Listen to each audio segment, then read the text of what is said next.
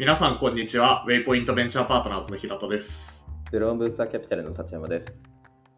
リープは中四国北九州エリアを中心に、地方で事業の立ち上げに挑む起業家や地域の事業会社で新規事業の立ち上げにチャレンジする新規事業担当者の方に向けて、主に地域のスタートアップトレンドやニュース、起業家や新規事業担当者、地域の支援者の方をお呼びしてのケースの深掘り等を緩く行っていく番組です。今回は CVC で活動されている方をゲストにお招きして、CVC 活動の目的やスタートアップ連携に関する方法論などを深掘りしていきます。はい。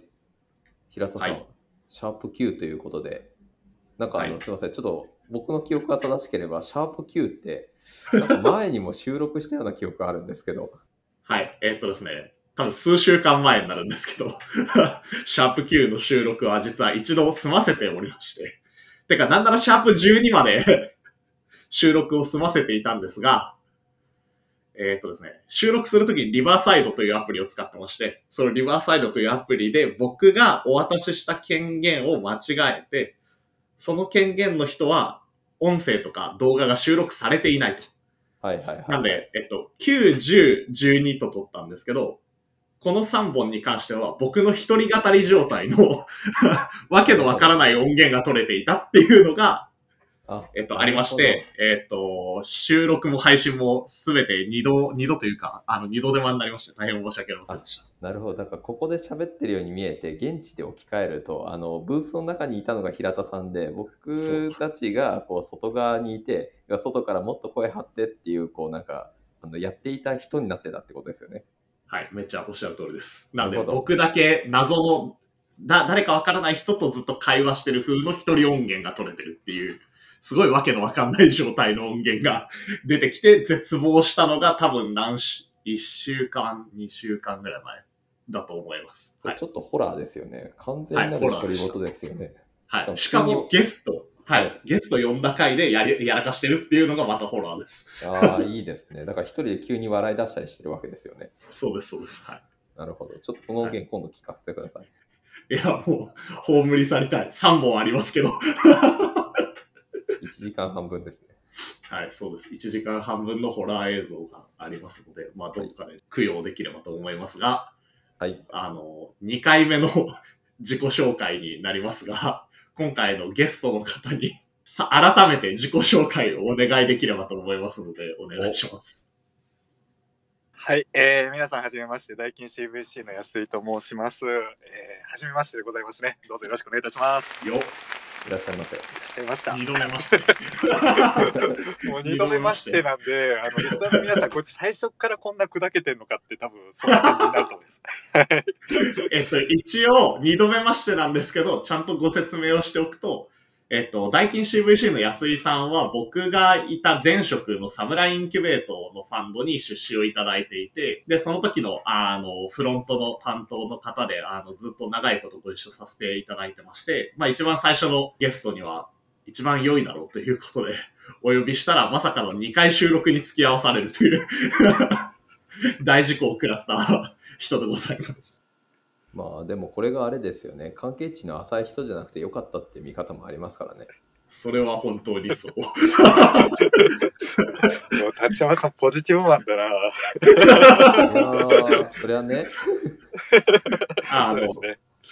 というわけなんで、えっと、安井さんから簡単に、あの、今やられている内容だったりとか、あの、安井さんのキャリアについて簡単に自己紹介をお願いしてもいいですか？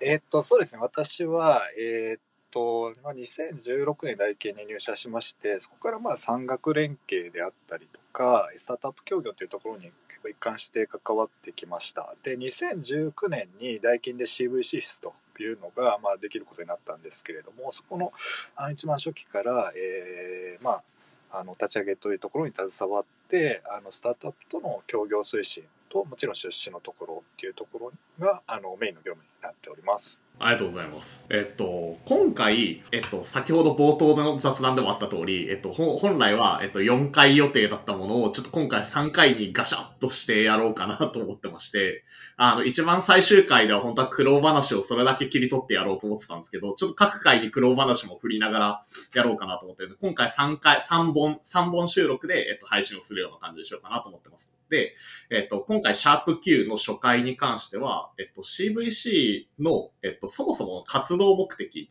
例えば CVC でも多分いろんな活動目的が想定されるかなと思っていて、多分一つは、まあ分かりやすいところで言うと新規事業を作りたいみたいな話もあるだろうし、あとは、えっと、もう一つは、えっと、既存の事業そのもののバリューアップを目指したいみたいな会社もあると思いますし、あとは、そのスタートアップみたいな、えっと、ちょっと違う組織体だったりとか、違うスピード感を持ってやってる人たちとうまく連携をしていくことによって、マインドチェンジ、社内の人たちのマインドチェンジを狙ってるみたいなところもあるし、あとはまあシンプルに順投資みたいな話もあったりすると思うんですけど、そもそもダイキンさんの場合って何を目的にその CVC 活動をされてるんでしたっけ？そうですね。あの、今おっしゃっていただいた中だと、まあ、強いて言えば既存事業のバリューアップっていうのが一番まあ近いかなと思います。特にあの、うん2019年に立ち上がって、現在2024年、まあ、5年経ったわけなんですけれども、そこでやはり既存事業への貢献っていうのが正直一番求められてはきています。で、ただ根幹にあるのは、あの、人材っていうところが一番根幹にありまして、あの、うん優秀な人材がスタートアップにいると。特に2018年とかそのあたりってこう世の中的にもスタートアップスタートアップとベンチャー言われ始めていて毎日日経新聞にもなんかそんなワードがあの踊るみたいなそういう時期だったわけなんですけれどもその時にあのダイキンがあの実は東京大学さんとあの包括連携っていうのを開始したんですけれどもあのそその時の、あのまあ、話で本当に優秀な人はスタートアップに今行ってるよということがありましてそういう人材視点っていうのは一番あのなんて言ったらいいですなななんて言ったらいいですかねそういう人材視点の、まあ、連携っていうところが一番大きいかなと思います。はいありがとうございます。その、さっき2018年ぐらい、まさにあの CVC 蘇生されたのが18年、19年なんですかね、あれって19年です。19年ぐらい、まあ、まさに、えっと、何回、何回か前どころじゃない、かなり前の、あの、シャープでも CVC の蘇生がバーッとまとまって出てきたのって2018年だよね、みたいなお話をしたことがあるなと思うんですけど、その2018年、19年あたりで、その CVC 活動をやろうっていう風になったきっかけというか、なんかもともと結構いろんな取り組みをされてたのかなと思うんですけど、なぜその18年、19年あたりにまさにその取り組みとして CVC をやろうみたいな話になったのか、その辺ってどうですか？あはい、ありがとうございます。あと、先ほどの話と、まあ、つながるところはあるんですけれども、あの、大企は2012、3年頃からですね、あの、大学との、あの、産学連携によるオープンイノベーションの、まあ、あの、促進というところに力を入れてきました。で、えーっと、そこから大阪大学さんとか京都大学さんとか、えーっと、えーまあ、そういったあの国立系の大学さん中心にですねあの包括連携というものを締結していろいろなこう開発とかやっていたんですけれども、えー2018年に、えー東京大学さんと、まあ、包括連携をした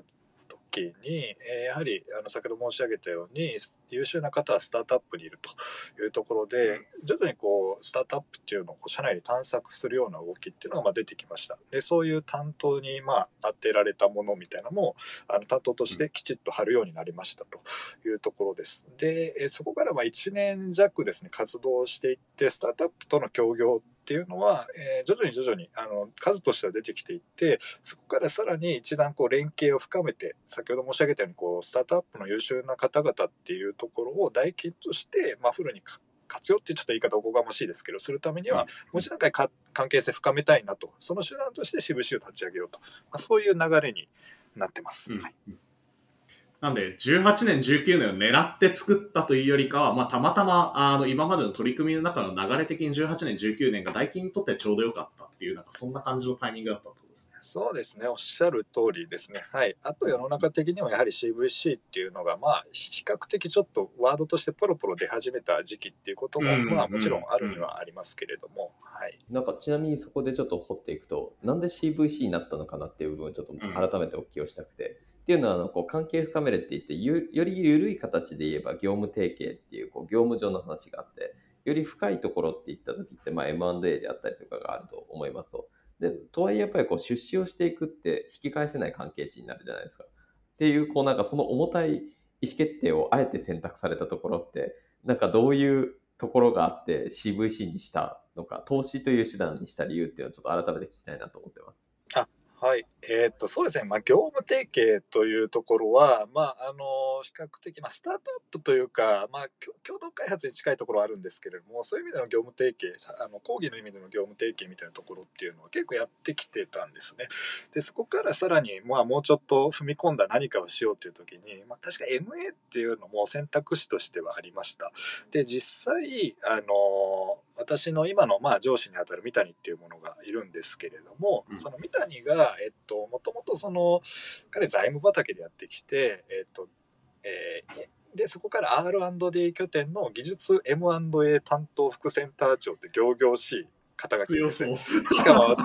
当時29歳ぐらいでなったんですよお。ーすごい。今の。今の僕より若いんですけど、今の平田さんぐらいかな。で、なはい、僕と同い年ですねで。すよねマジか。なって、はいで、彼もや、えちょっとそこで、まあ、そもそも M&A、あの本体のその、なんですかね、もう少しアメリカの方での本業の M&A っていうのは関わったことあったんですが、スタートアップの M&A なんて基本的には、まあ、大企業からほとんどやられてないというところで、いろいろ、まあ、あの、勉強して、まあ、今もそうですけど、当時スタートアップもかなりバリエーションが高くてですね。で、うんえっと、い今のこう大研の M&A のこうなんか仕組みではどうもこれ、なんかうまくいかないぞと。まあ、M&A という形は取れるかもしれないけれども、本質的な意味では、あの、あんまりこれ意味ないねというような、うんあの難しいねという表現がいいかもしれないですけども、というところを考えて、まあ、いろいろ、あの、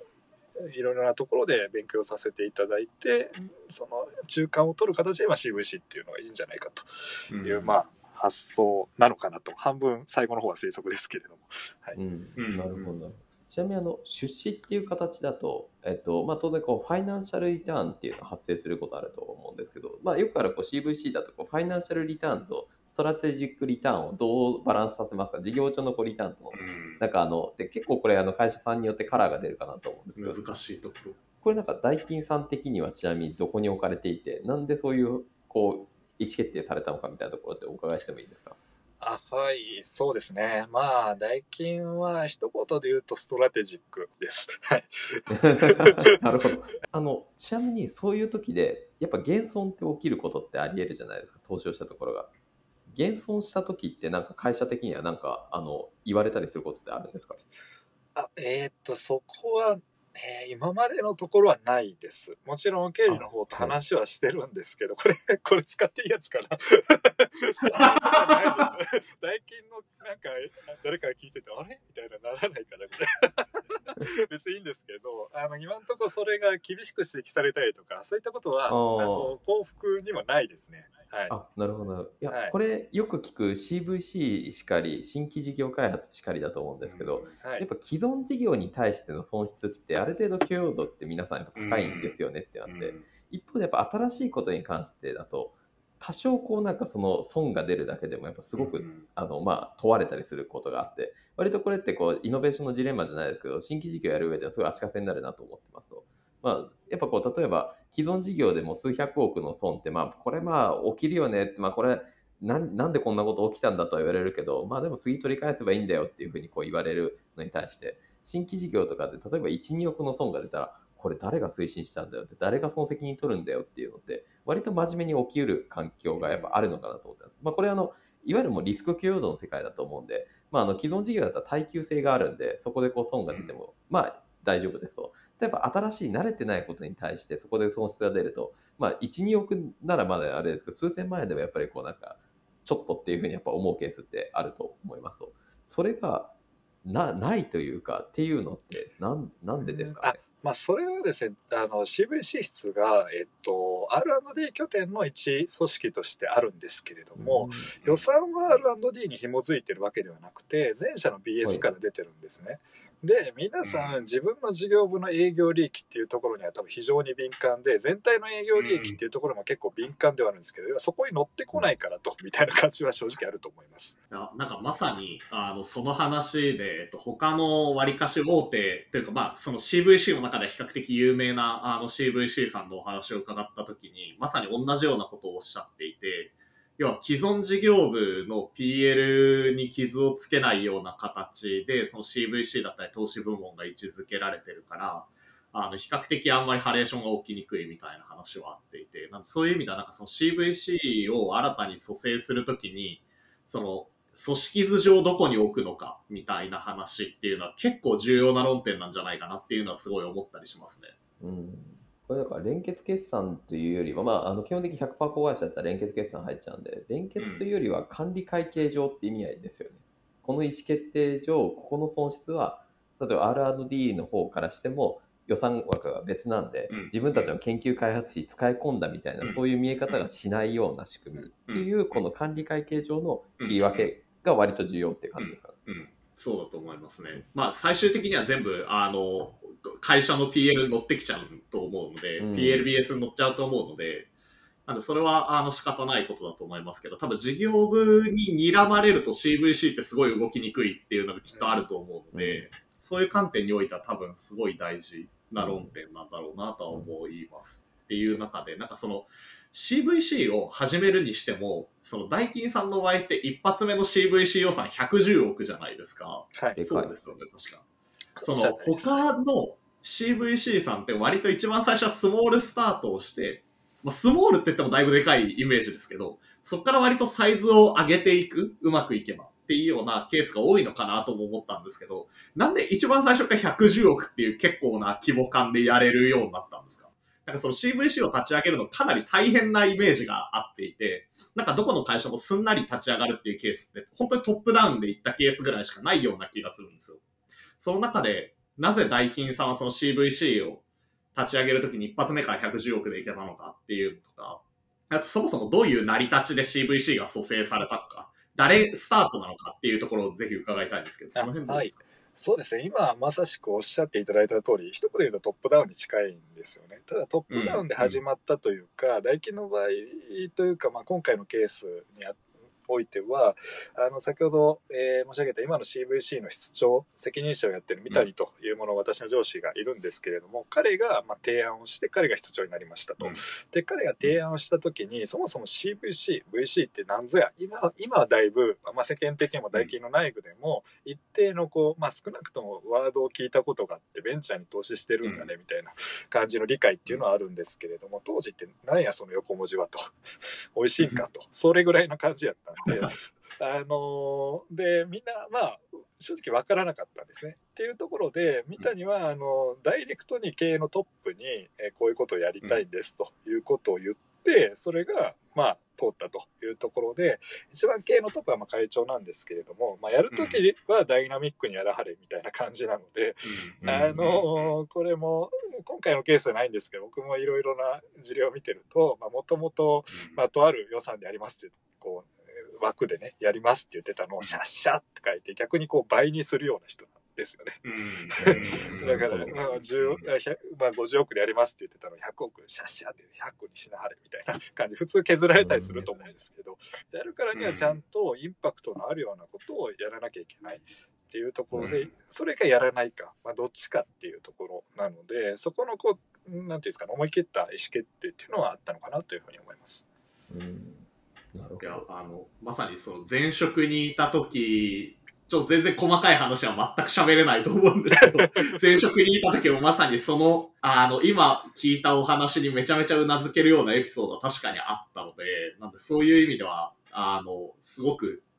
なんていうんですかねだ大胆にやるときはやるっていうのは本当にある会社なんだろうなってのはめっちゃ思いますね。何の話してるんだろう僕もよくわかんない。んなちなみにこの中で、この中でちょっと一個アンチテーズ投げてみたいんですけどお、逆にこう大金工業さんって、やっぱこう世界シェアワンツーのやっぱもうあの超超大企業、グローバルの大企業ですと。でまあ当然あのさっき話あったように営業利益もまあ普通の企業だったらあのそれ売上でも稼ぐのまず難しいよねっていうような金額をやっぱ稼がれてますと。っていう中でやっぱ既存事業があの多分安定はされてるのかなっていう中で安心して投資をできるっていう環境があるっていうのも前提にあるのかなと一個思ってますと。であまずそこって認識どうですか？あまさしく合ってます。はい。あ、なるほど、ありがとうございます。じゃあ例えばなんですけど、これがシュリンクしてきた会社とか、結構 CVC の中で立ち上がった経緯っていろいろあると思うんですけど、中にやっぱこう既存事業がシュリンクをしていって、ちょっとこのままじゃダメだと、新しい収益の柱を作らないといけないという新規事業の必要性に迫られて、その一種として CVC やるケースはありますと。っていう会社さんに向けてでいくと、なんかどういうところをこうケアした方がいいみたいなところって経験的にあったりしますか？こうどういうところっていうのは CVC 立ち上げる上でも、えっと、どういう形で立ち上げた方がいいとか、投資をするにしても、多分今だったらこうなんかある意味、多少まあ損が出ても、プラスが出ても、横も悪くもこうあのすごい鈍い反応をもらえるやりやすい側だとは思うんですけど、なんかもしちょっと自分のかそのちょっとシュリンクする会社さんの中とかだったりしたとき、どういう立ち位置で投資をした方が面白いいいかみたいな問いですね。感じです。まあちょっと私もそういう環境には実は、あの、し幸せながらもというか、いたことはないので、あの、ある意味推測というか予想にはなるところはあるんですけれども、まず大金の場合って今おっしゃっていただいた通り、グローバルで特に発展途上国中心に市場が伸びてるんで、あの、順当にいけば売上っていうのはまあ伸びて、一定は伸びていきますよという環境にありますと。で、その中においては、逆こう既存はやりやすいけど、新規はちょっとやりづらいみたいな、空調1台売ってる方が儲かるやんみたいな話があって、逆に言うと、だから僕らは、いや、既存に振ってますと。でうん、えっと、その中で、あの、僕らの仕組みで言うと、えっと、投資できる仕組みっていうのが、えー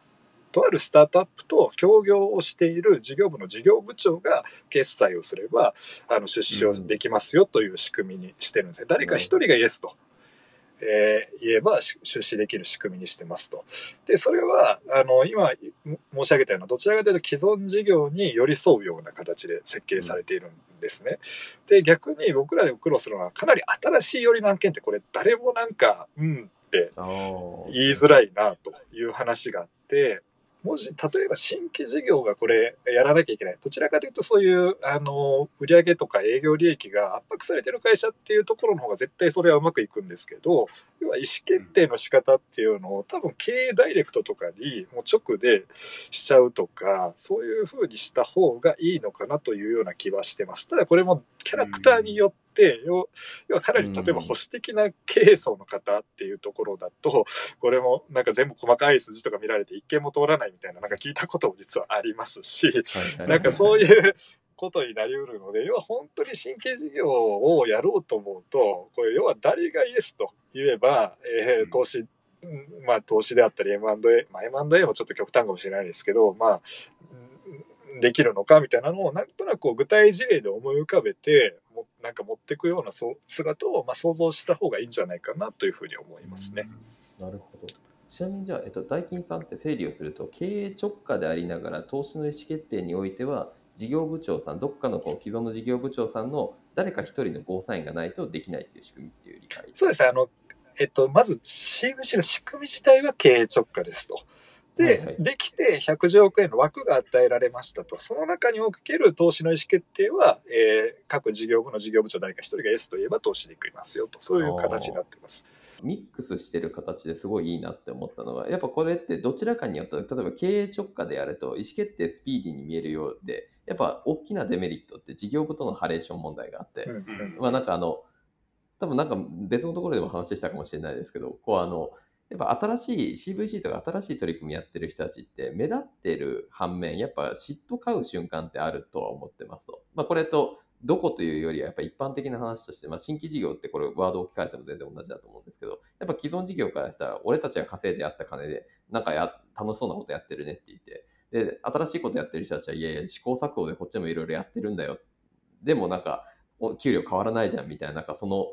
ハレーションがお互い出てくるっていうのは、うん割とこう経営直下に目立てば目立つだけ、それだけこう、やっぱ嫉妬を買う瞬間ってあるかなと思ってますと。ただ、裏返しでじゃあ既存事業の方に完全に寄せてしまうと、それはそれでやっぱ新しい取り組みっていう発想の部分にやっぱ繋がらなかったりとか、やっぱこう、まあ、御社で言えばこう、大金さんで言えば110億っていう、こう、なんか超高額なお金を出すって、やっぱ経営の意思決定として、やっぱその、それだけのことをやって、インパクトのあることをやってくれっていうところで、やっぱ事業部の中にこう、枠にはまってしまうと、見える部分、解像度高く見える部分あれば、逆に見えなくなる世界も存在するっていうのがあるのかなと思ってますと。っていうのを、すごくバランスよく取られたなっていうのは率直に感じてます。だから経営の直下でありながら、えっと、事業部としての、事業部からのゴーサインがないといけないし、まあ、ある意味そこで事業部の部門長がゴーサイン出すってことは、その部門長がそこに関しては協業であったりとか、まあ、さっき言ったストラテジックリターンのところに関しては、ある程度こう協力をやっぱり得られる環境をその仕組み上できてるっていうのは、なんかすごい CVC としてこうなんかいい形だなっていうのは率直に思ってます。そうですね。まあ、狙った通りか結果的か。まあ、どっちもあると思うんですけれども。はい。ありがとうございます。あの、まさに今のその CVC の、あの、どういう意思決定をしてるのかとか、まあ、あとはどうやってそのソーシングから投資まで行くのかみたいな話は、まさに次のシャープで伺おうかなと思っておりまして、で、えっとですね、もう時間が30分を超え、あの収録ベースで30分を超えてきているというところで、あの、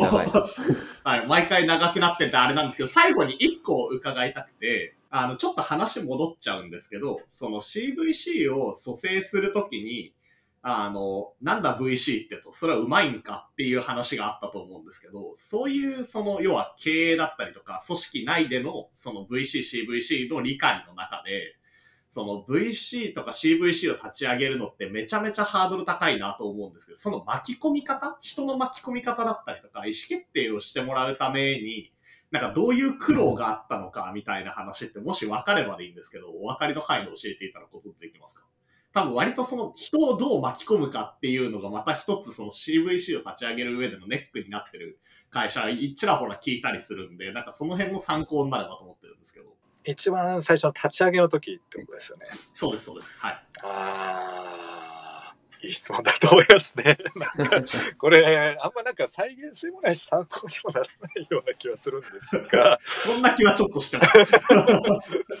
いや、最初はあんまり、なんだろうな。うん、あんまりこう、人巻き込めてないっていう表現が正しいかもしれないですけれども、だと思いますね。あの CVC と、まあ、横にもともとその東大関係のスタートアップをちょっと探索するチームみたいな、うん、そこに僕ももともといて、まあ、あの、うんで、しぶし立ち上げて、要は三谷が最初一人プレイでやってたんですね。立ち上げまで実質。あの、一番最初の決済取るところまで。要はトップダウンで決済予算枠だけ取りました。じゃあどうするみたいなところから多分なかなか苦労していて、僕はまあ横のチームにいて、あの、三谷のことをもともと実は知って知ってて、まあ仕事じゃないですけれども、実は会社に入って最初の研修の時のなんか先輩リーダーが三谷だったのでよく知ってたんですけども。鳥取のやつあそうそう、鳥取の、鳥取鳥取で一緒に海に入ったんですけど、まあそれ置いといて。で、いうのもあって、まあ僕はもともとそういうのもやりたいですって話だったんで行って、他のメンバーは結構正直まちまちで、あのー、難しいですね。あんまり答えないです。だからこう、で、大金って定期的なこう、ローテーションとかも実は少ない会社なので、ある意味こう、なんて言ったらいいですかね。この僕ら世代にしか伝わらないかもしれないですけど、初期の楽天イーグルスが、あの、できた時の、頑張ってちょっと、あの、いやいや、正直ね、良くも悪くも寄せ集め感みたいな感じになったところはありますね。はい。なるほど。はい。わかりました。ありがとうございます。だからどっかに、そうですね、どっかのじ例えば海外に行って戻ってきたタイミングの人とか何かがあってこうちょっと空いたタイミングの人をうまくカスタライに行くみたいな そういう社内リクルーティングは僕も今ちょうどずっとやってるんですけど感じです。わかりました、はい、ありがとうございます。じゃあ、ちょっとシャープ Q はだいぶ長くなってきたんで、一旦これで終わりにしましょうか。いや、なんか第1回目と比べて、なんか2回目ちょっと真面目すぎたかなと思ってるんですけど、あとなんかさうん、真面目だし、ちょっと。話してる内容もだいぶ変わった。そうそうそうそう。内容も、なんか濃い。最初から濃い。あの、前回に表面部分ある程度聞いちゃってるんで、なんかそこから深掘りにかけに行くっていう作業になってる。確かに。より実益を取りに行った感じそうですよね。もうちょっとだから大金 CVC のそもそもの話とかもした方がいいのかなと思いながら、まあ、こっちの方が面白いからいいかと思ってやっております。はい。じゃあ、ちょっと引き続き、シャープ10と12も、あの、安井さんにゲストで来ていただいて配信できればと思ってますので、今回はこんな感じで終わりにしましょうか。はいあの、ぜひ次回も聞いてください。次回以降の再生数がさく少ないとですね、僕は落ち込んでしまうので、ぜひ皆さんお聞きください。はい、ありがとうございます。じゃあ今回はこれにて以上となります。えーよろしければチャンネルのフォローと、えー概要欄にあります X、Twitter のフォローのお願いいたします。またご意見や取り扱ってほしいテーマは概要欄にありますフォームより受け付けておりますので、ぜひお送りください。それではまたお会いしましょう。